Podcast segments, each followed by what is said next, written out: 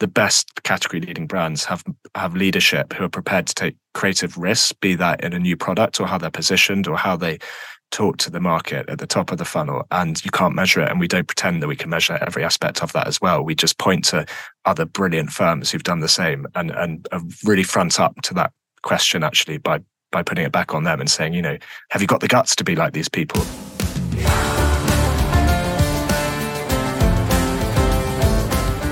My name's Mike Lander, and you're listening to Marketing Negotiations the good, the bad, and the ugly in partnership with The Drum, where we bring you negotiation insights from CMOs, agency leaders, and acclaimed authors.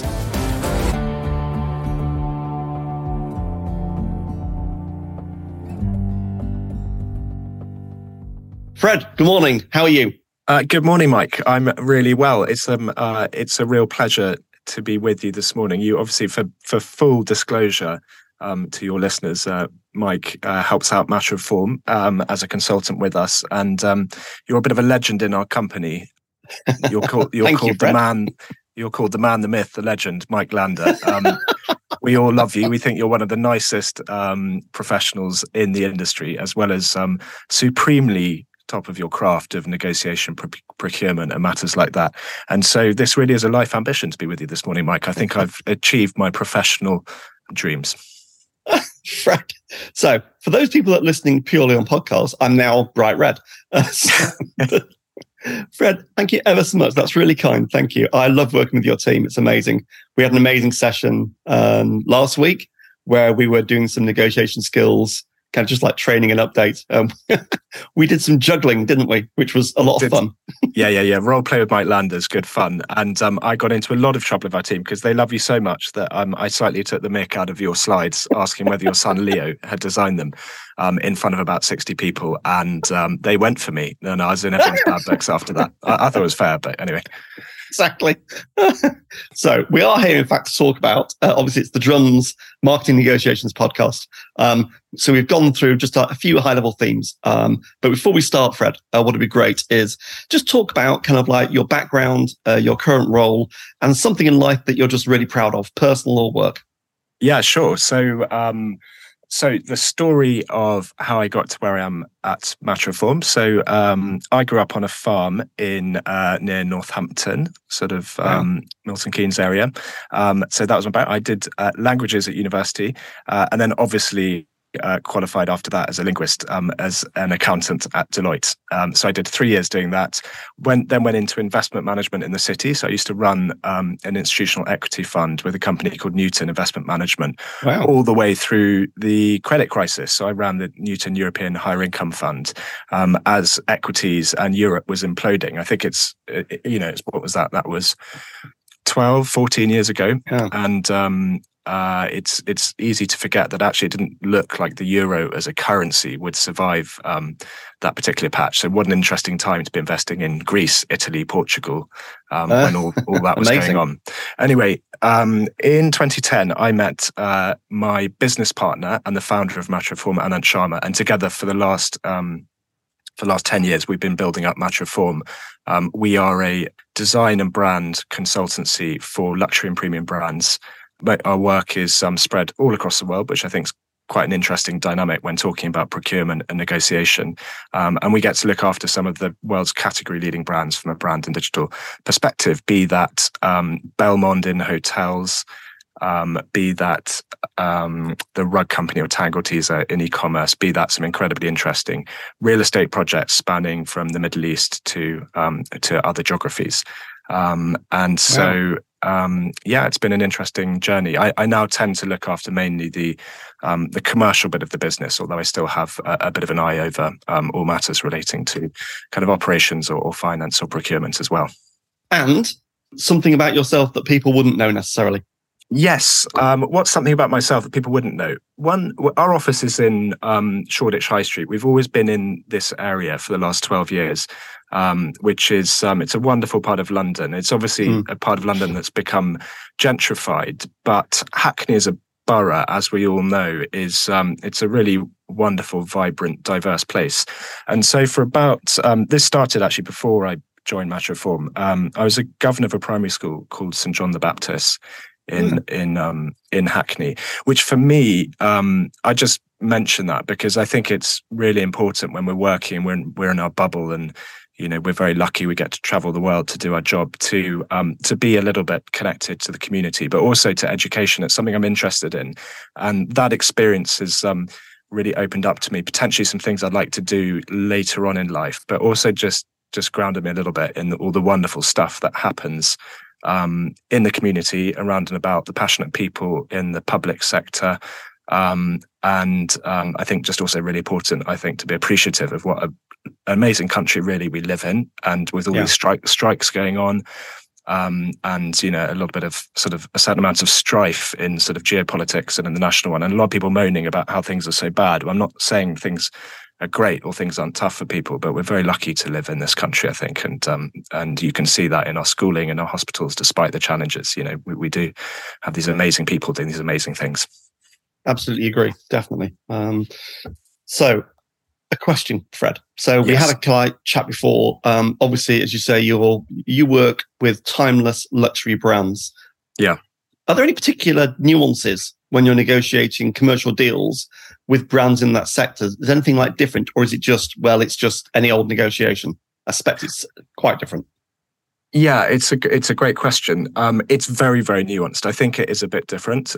I think when you get down the funnel into a negotiation or or into a procurement, be that um, kind of a really big company procurement or a or smaller, more informal one, um, it's largely speaking the same. I think the same sort of classic strategies and tactics apply. Human nature is the same.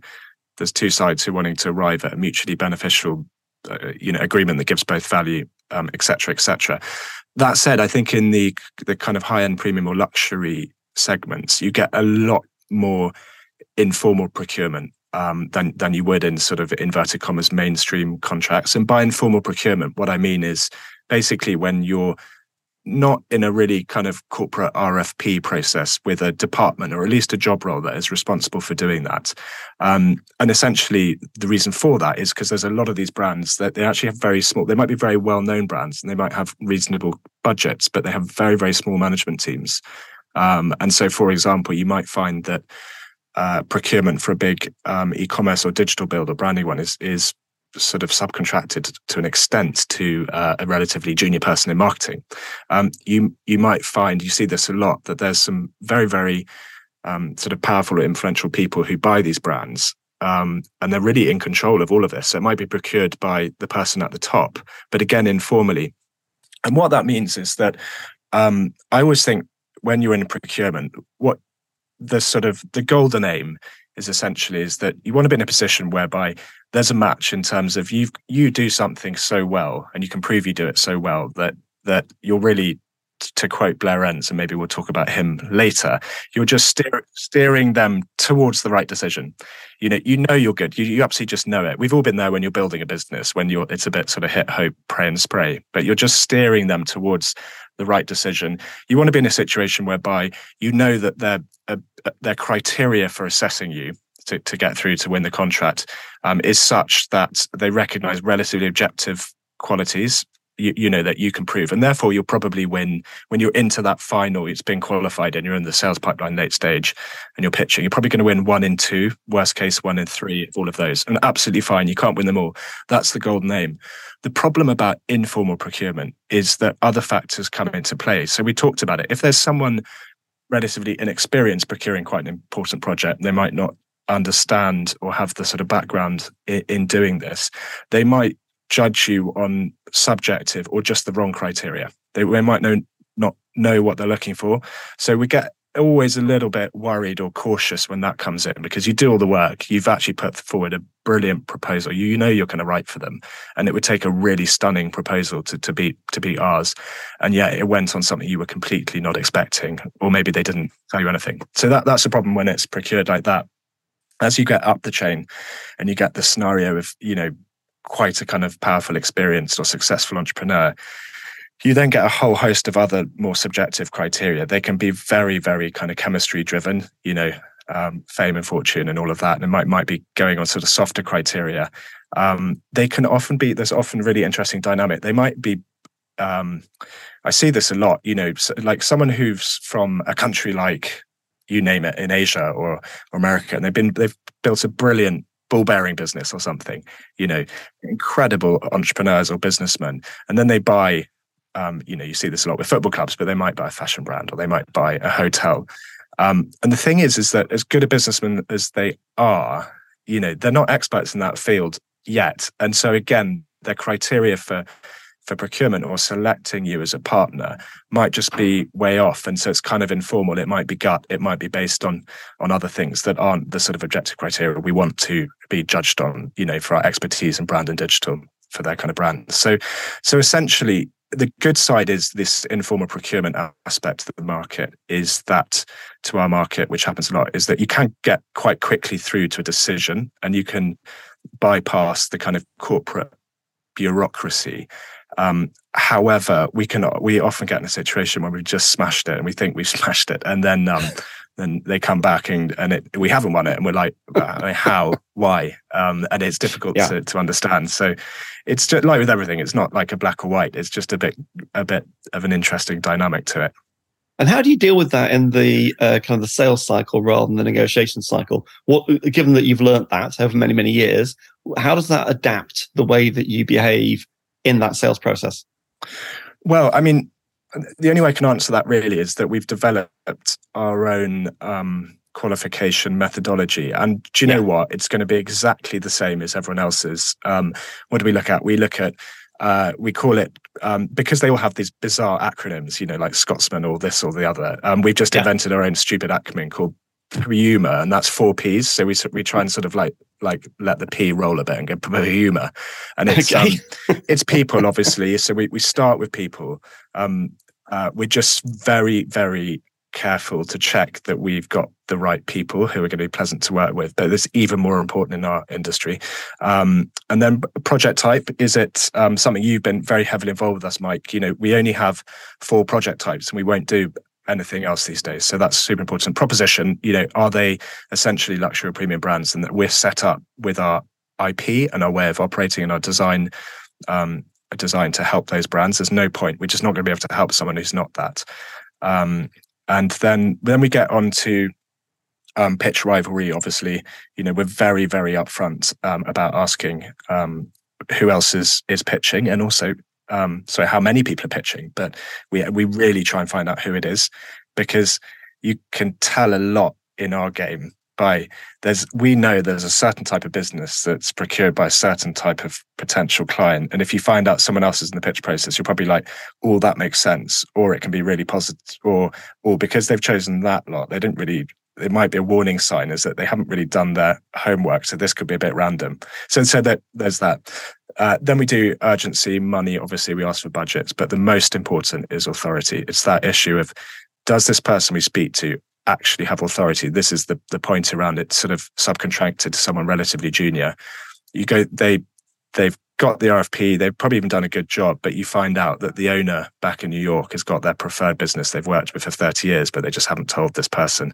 And so authority is the the way that we we're really people and authority of that Puma sort of methodology is what we look at um, most hard. But but like I say, just to come back to the to the aim of what we're trying to do, we're just trying to find the match for us, whereby we're shepherding them to us because we know we're going to absolutely smash it and be the, a great partner to them. So um, we're just trying to get a sense of that ultimate truth, and then ideally have because of marketing, uh, which we're getting to. We're not quite there yet, but you know the aim is if we can have two times as much demand at any one time as our capacity, we're going to be sifting through those opportunities really carefully so that we kind of know we're going to win it or 50% chance of winning it and we can sort of back it up. You you you make the errors when you're scrabbling to fill that that gap or you need the money and then you're making kind of classic errors that we all know about.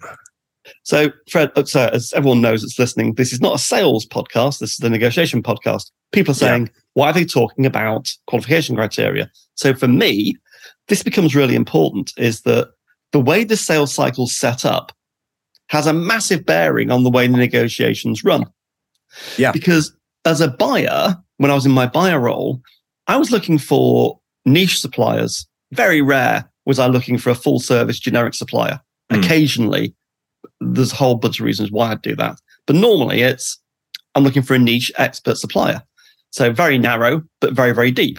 And what you've just described there is if you're trying, if you're starting to work with a client whereby you've got the wrong level of authority, um, you're talking to the wrong kinds of people, they're yep. interested, but you know, it's more of a, it might be a, um, a large website build, but doesn't have a huge emphasis on the brand and the kind of consumer interaction for a whole bunch of reasons. Um, if you start going down that road, you qualify it in because maybe the pipeline's a bit thin. And then you get down to being shortlisted. You're one of two or three, because clearly I'm not going to have one. I'm going to have two mm. or three. The negotiation becomes a commoditized negotiation. You give me all the power. I treat you like a commodity. It's a race to the bottom. Yes.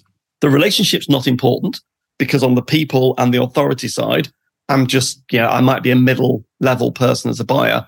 Um, I've just been told to get this deal done. It's worth 200K. It's not a 5 million deal. And so it ends up that I end up trying to speed the transaction through, treat you much more like a kind of buyer supplier relationship, focus less on the uh, relationship side and just focus on the content of the, the deal. And it's this kind of race to the bottom. Does that kind of resonate at all? It completely resonates because look, if I, I you know, of course, you know, a lot of what you talk about is is um, when you're in that procurement process and you're dealing with a procurement team or procurement person in procurement role, there's lots of tactics and strategies around anchoring and um, you know negotiation and all of that, and they're super super important. But I actually think they're less important than qualifying in your marketing and your sales because yes. procurement's incredibly easy when they want you. It's incredibly difficult when you're one of many or you haven't displayed a specialism or an expertise that makes you stand out above the others. So um, it's a bit cart before horse, I think. So when we're talking, when we are talking about procurement and negotiation, I I will naturally talk about marketing, sales, and qualification first before getting into um, negotiation tactics. Not to discount how important they are, of course. Of course. Now, we, obviously, we're both big fans of Blair Enns uh, and his work. Uh, and for anyone listening, if you've not listened to uh, Blair's 20% podcast on procurement, uh, you should listen to it. So, shout out for Blair. Go and listen to his 20% um, procurement podcast. But and also, not not to forget um, his other podcast with um, David Baker, David C. Ah, Baker, ah, two Bobs, two Bobs, um, of which I'm such a fan. I took myself off to Atlanta in in the autumn um, to David Baker's conference. Blair couldn't make it, but oh um, wow, his his sort of the lady runs a business was there, and yeah. it's great. So yeah, I'm a I'm a big disciple of um, some of the truisms in in his approach to sales, marketing, negotiation, procurement. So on that point about the kind of win without pitching, yeah. But, but what you've just described is actually in your market, in your sector, with your niche, sometimes having a having a strict procurement process that's been rigorous, rigorously run by a procurement person can be to your advantage. Is that what you're saying? Well, yeah. So th- this is this is where I might pick up on something um, and go slightly counter to Blair Enns. So he, so he's written this book called um, "Win Without Pitching," but actually cleverly he calls it a manifesto. And I believe what what he's doing is he's really painting a very simple kind of north star over over the ideal kind of procurement journey or sales journey um, but look, the, the, the, ultimate message is if you do the right things before, you shouldn't ever really get into procurement. You shouldn't ever need, well, you certainly should never need to pitch. It might, you might be procured, but you should certainly never need to pitch. Um, and you probably want to avoid some really big bureaucratic corporate um, procurement process. The oddity about the market we operate in is because it can be quite, as I say, informal or kind of, kind of, it's, you know, we, we deal with very brand related high touch products and services. So there is, frankly, like naturally, a lot of um, a lot of instinct, a lot of gut, a lot of belief, a lot of strong characters. So so it, it can be a bit um, subjective, not objective, how things happen. But we basically love a big bureaucratic procurement. Not say I don't love winning without pitching, and we we try all that, but usually for us, because we've qualified in an opportunity, it does actually give us our best chance of showing showing off our best version of ourselves. And we can be reasonably trusting that we be marked on the criteria we expect to be marked in. So it's the one thing where he probably, on the whole, in his manifesto, would say sort of avoid that situation.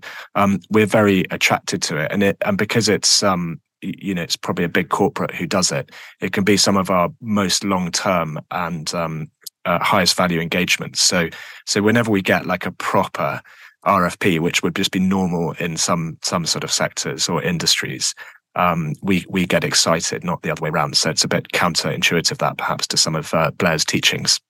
Brilliant. I might ask Blair to respond to that on a different podcast. um, so, um, so you work at the intersection between design, technology, and user experience. Um, yeah. Can you talk about some of the kind of commercial challenges that, that brings when you're negotiating, particularly this kind of service level agreements, SLAs, and KPIs, key performance indicators? Yeah. what happens uh, in that kind of scenario when I'm trying to basically um, not beat you up, but try and focus you on how am I going to measure success in terms of activities, outputs, and outcomes?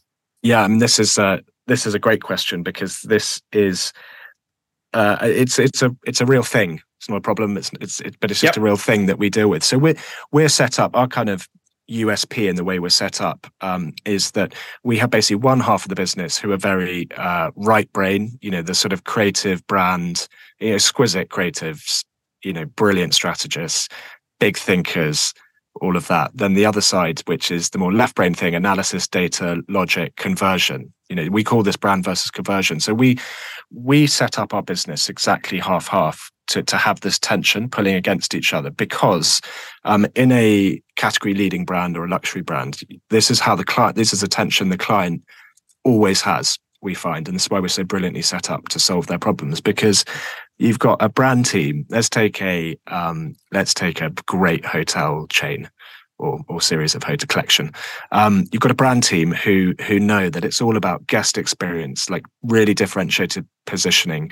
You know, the the the staff living and breathing that, um, taking some risks, be that with the um, choice of food and beverage, be that with the interiors, be that with this, that, or the other. You've then got a, a kind of a revenue team and a digital team who are about e-commerce conversion, you know, optimization. So it's a very sort of top of funnel, bottom of funnel balance that um, actually I've I heard a podcast with um, what's that uh, Rory Sutherland um, was talking about this the other day. He's brilliant on on that sort of thing. So look, it's really easy when we're sort of putting KPIs and SLAs together. If you're talking about kind of website uptime, conversion, dwell time, all those things, it's really easy to find metrics against that. It's also quite easy to, for people to fudge them. Um, so you know you want to be you want to have integrity when you do that, um, uh, and and you know own the challenges when they come up and you know say look you will find some of these things challenging or a bit that but look we can all put KPIs and metrics against those sort of things. What's really hard though is we always get asked this when we're talking about more brand and strategy and some of the sort of those bolder creative elements of what we do, like a rebrand, is that you can't actually measure the impact of them. Even years later, you can you can definitely measure whether the business has succeeded, but can you always attribute it perfectly back to that brand decision? But what you can do, and this particularly applicable, I guess, to, to value selling, is you can all say, you can all point to the absolute category leaders and say they did not stand still and they took decisions that were bold and creative, that were informed by insight as much as possible. But um, frankly, that those sort of decisions are from people who understand whether it be the market, good taste, the human side of what it is. But they're really bold decisions you can't measure. And to that, to paraphrase or ruin the Henry Ford quote, you know, if you ask your customers what they want, they build a faster horse. Um, and so, yes, we can put in brand sentiment trackers and social listening tools, but but really it's um, the best category leading brands have have leadership who are prepared to take creative risks be that in a new product or how they're positioned or how they talk to the market at the top of the funnel and you can't measure it and we don't pretend that we can measure every aspect of that as well. We just point to other brilliant firms who've done the same and and really front up to that question actually by by putting it back on them and saying you know have you got the guts to be like these people who are? And the, and the ones who do will will take risks. And that's also back to that kind of timeless brand creation is that there are brands that we know that are timeless brands because they have been courageous and bold uh, and they've done things differently, but they've stuck to a basic set of almost like principles, it seems like. Um, yeah. And I think, and this is probably a message for anyone out there that's a buyer, is there is a danger as a buyer, I found when I'm negotiating SLAs and KPIs, it can be a bit of a kind of measure yourself to the bottom of the barrel problem, whereby I put in so much emphasis on the measurement, the monthly measurement to make sure that you're delivering what we are paying for, that it kills the creativity. And yeah, I hear I th- agencies say this a lot. It's true, isn't it? I think you know it's it's almost converting yourself to the bottom, and perhaps you could you could you could you could layer that accusation on private equity, for example. You know they they're very good at buying great brands, and then you know that, that is a cliche and it's not true in every case, but then ruthlessly optimizing them to the point where they're extremely cash generative for you know by year five, and then they're sold on, and the person who's bought it you know has found that it's it's doesn't have an employee culture anymore of note. There's sort of like the creativity and the brand essence that keep that spirit of innovation going um uh, isn't there. And that that's a problem. I, I, think you know there's one big corporate exception to, to this thing which is amazon somehow manages to grow to be an astonishingly large behemoth and yet keeps the spirit of innovation within it with that that whole kind of two two pizza rule read about it. It's fascinating about how they keep small teams and um, you know they're prepared to to innovate and fail um, and take risks. But um, yeah i do agree with that. I think you have to balance it and it's a it's a dangerous thing just to get caught into this ever known cycle of short term year on year um, optimization. And, and is a problem of being listed i guess because obviously the market's so hungry for for short term results. And something about the negotiation dynamic as well that that kind of brings out for me is I think a lot of a, a lot of sellers get trapped in this kind of mindset of when they meet procurement, it's a bit like meeting the police. You have to kind of do what we say in the way that we say it. And it's not really a balanced partnership. And my advice always is, is that if you see something that looks wrong or it's heading in the wrong direction, or you don't understand the motivations of someone that sat behind the demands they're making, just ask. Just stop yeah. the negotiation and say, can I just understand what's going on? You know, this is, it looks, it feels like a race to the bottom. Neither of us want that. We're trying to create something much bigger than that. Yes, we've got to measure things, but there needs to be a balance here. What's motivating you to drive us down this particular path? And just stopping the conversation, having an open, honest dialogue. Yeah, I think that's uh, so important is to remember there's a human on the opposite side of the procurement process. I think because probably, you know, if you read about supermarket procurement of suppliers over the years. You know, it gives procurement a very bad name. But even they, I think they're having to sort of roll back from the kind of um, ruthless optimization they had back in the sort of late 90s, 2000s. Um, but you know, the procurement department, if it's um, the best businesses, I find if they're really successful and sustainable, they treat their suppliers really, really well, and um, hence the procurement function within that business will be a great reflection of that business. And coming back to the qualification point, if you're doing your marketing uh, and your sort of pre-sales right, you'll be able to find businesses like that where, frankly, um, it's a bit of a not a joy to go through procurement, but they're they're generally people you wouldn't mind having a beer with, and they're they're they're de- they're decent. Um, and if you come across a procurement department that's not decent or people, it's probably a sign that you don't want to be working for them. Exactly right. So, Fred, I'm very conscious of your time. Um, yep. We had a we had a time contract. We're running towards the end of that. So, um, just um, in summary, two or three big learnings about negotiations over your kind of last decade that you'd like to share? So, what are the kind of two or three big things on negotiations? Okay, so where would I start? So, my starting point, if I was ever in a really big negotiation or procurement and I needed a question answered, would be I'd pick up the phone to the man, the myth, the legend that is Mike Lander. That's my first one. Ask for some advice from people who've been there and done it. Um, Thank you, Fred. So, so that would be recommendation number one. um, the second is this is maybe just just us and or maybe just my kind of bias, but big big procurement isn't necessarily bad. Blair Enns can um, if it'd be amazing if he did come back to you on that one. But um, I think there, is, there, are, there are times when it's not actually so bad a big formal procurement because I think we're going to win it and we're going to be marked on the right criteria. Um, that said, it, it, there's lots of good ways to get around procurement still. Um, the third one, I, I, this is something I was when we talked about this the other day, which I think is interesting, is that the one thing that never gets talked about, almost in schools or by your parents or in the context of this conversation, is that it's never a bad thing to try and make the other side like you and to be nice to them.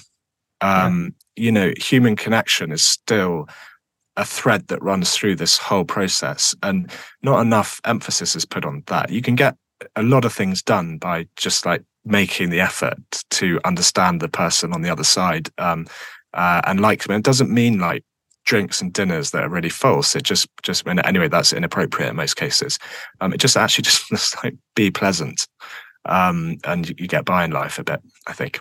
Absolutely right. And in fact, um, Henry Price uh, from LinkedIn, who I talked to on episode one, he talked exactly about that. He was saying that look, you know, there's a person there, there's a longer term relationship that you're trying to build, and you can be open, friendly, uh, engaging with someone while still being tough on the topic. It doesn't mean that you're weak because you're listening and you're empathizing and you're accepting some things and challenging others. It's the opposite of weakness, it's strength. Yeah. Yeah, I agree. So I definitely endorse that. And that's becoming a bit of a theme actually through the series is in negotiation, there's this, there's a matrix, there's always a matrix, Fred. Uh, mm. But this one's about kind of emphasis on relationship building and emphasis on the content of what you're negotiating about. And the best negotiations are where both are important. And that's where the best outcomes come for the business on both sides. Yeah. You focus on the relationship and the content and context of what you're negotiating. Fred, it's been amazing. I thoroughly enjoyed it, as always.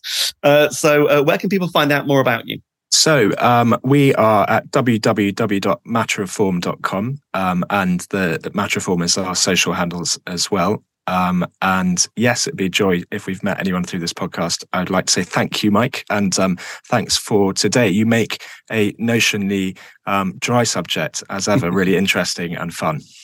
That's your USP, Mike. thank you. I'll definitely take that. Fred Moore, it's been a complete and utter pleasure. Thank you. Thanks, Mike. Thanks for listening to the Drum podcast series on negotiation insights with your host, Mike Lander.